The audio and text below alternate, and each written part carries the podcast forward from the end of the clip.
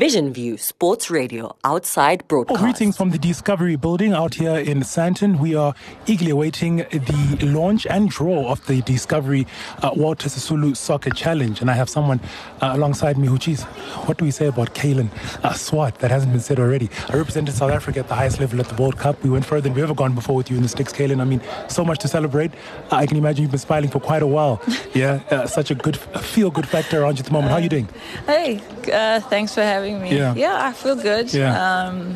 Obviously, this came as a surprise because I even forgot about this tournament. Because I mean, it's been a while. Yeah. And I think the exposure from it hasn't been ongoing as previous years. So, so I'm excited that it's back on again. Yeah. And I mean, it's a great platform for, you know, young girls that, you know, want to get the exposure. So, yeah. COVID-19 was the great disruptor, yeah? Wasn't it? Of so much good things that were happening in football and other sports. Okay, firstly, we cannot ask you, I mean, this is the first time we're speaking. So much good stuff happened at the World Cup with Banyana Banyana.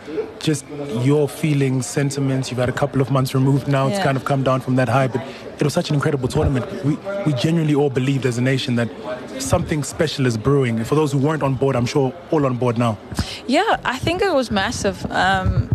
Not just for us, but obviously for, you know, the development of women's football in our country. And I think also just for the girls to see that there is progress in the women's game, not just in the world, but in our country. And obviously the interest now is massive. You know, the schools, leagues are, you know, growing. The kids want to play now more than ever. And, yeah, it's just been an absolute ride for us. And I will never forget. You know, 2023 has been a great year for us. But yeah, it's awesome. And, you know, talking about it still brings such good, you know, memories and some goosebumps here and there. Because it's just such fond memories that we have about it. And, yeah, I think it was a very successful trip for us. It was.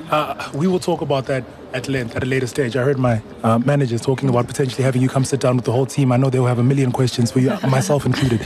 But you say people are interested in women's football now, sponsors as well, I'm assuming you meant.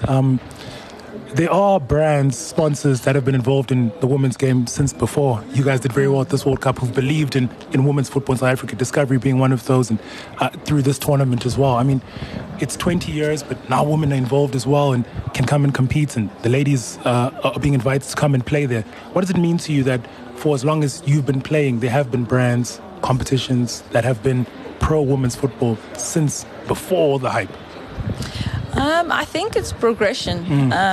Everyone sees now what it is to invest in the women's game, in women's sports. And, I think once every, you know, corporate company comes on board or even have a little bit of interest, I think that would really grow everything so much more, not just financially, but also just the exposure to, you know, play, you know, better countries or play in different countries just to get that experience. Because, you know, we always say you can't buy experience, but in this case, experience is being bought with investment and, you know, people, you know, wanting to, you know, see the game grow and see women's sports grow. Yeah.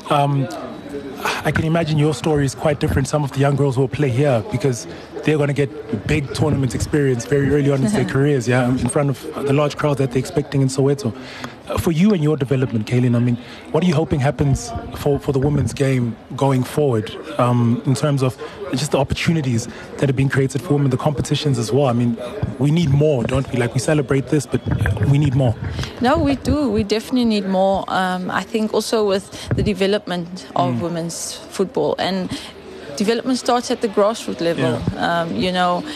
If all the people are educated, if the coaches are educated in the right way on how to deal with young girls, how to, you know, manage and coach, you know, kids that want to play. And I think it's also just the exposure for young girls to have the platform to want to play and to have that platform to express themselves and be free. And, you know, if we are role models for them, that's awesome. That's what we want. So, if that's how we're going to grow the game, then I'm here for it. Yeah, absolutely. All right. I know you need to head inside now and take care of those media duties. But given what we saw from Banyana Banyana, what would you put that down to? Because how the national team does is almost kind of like a signet of what's happening in the country, right? But for some reason, you guys perform far beyond.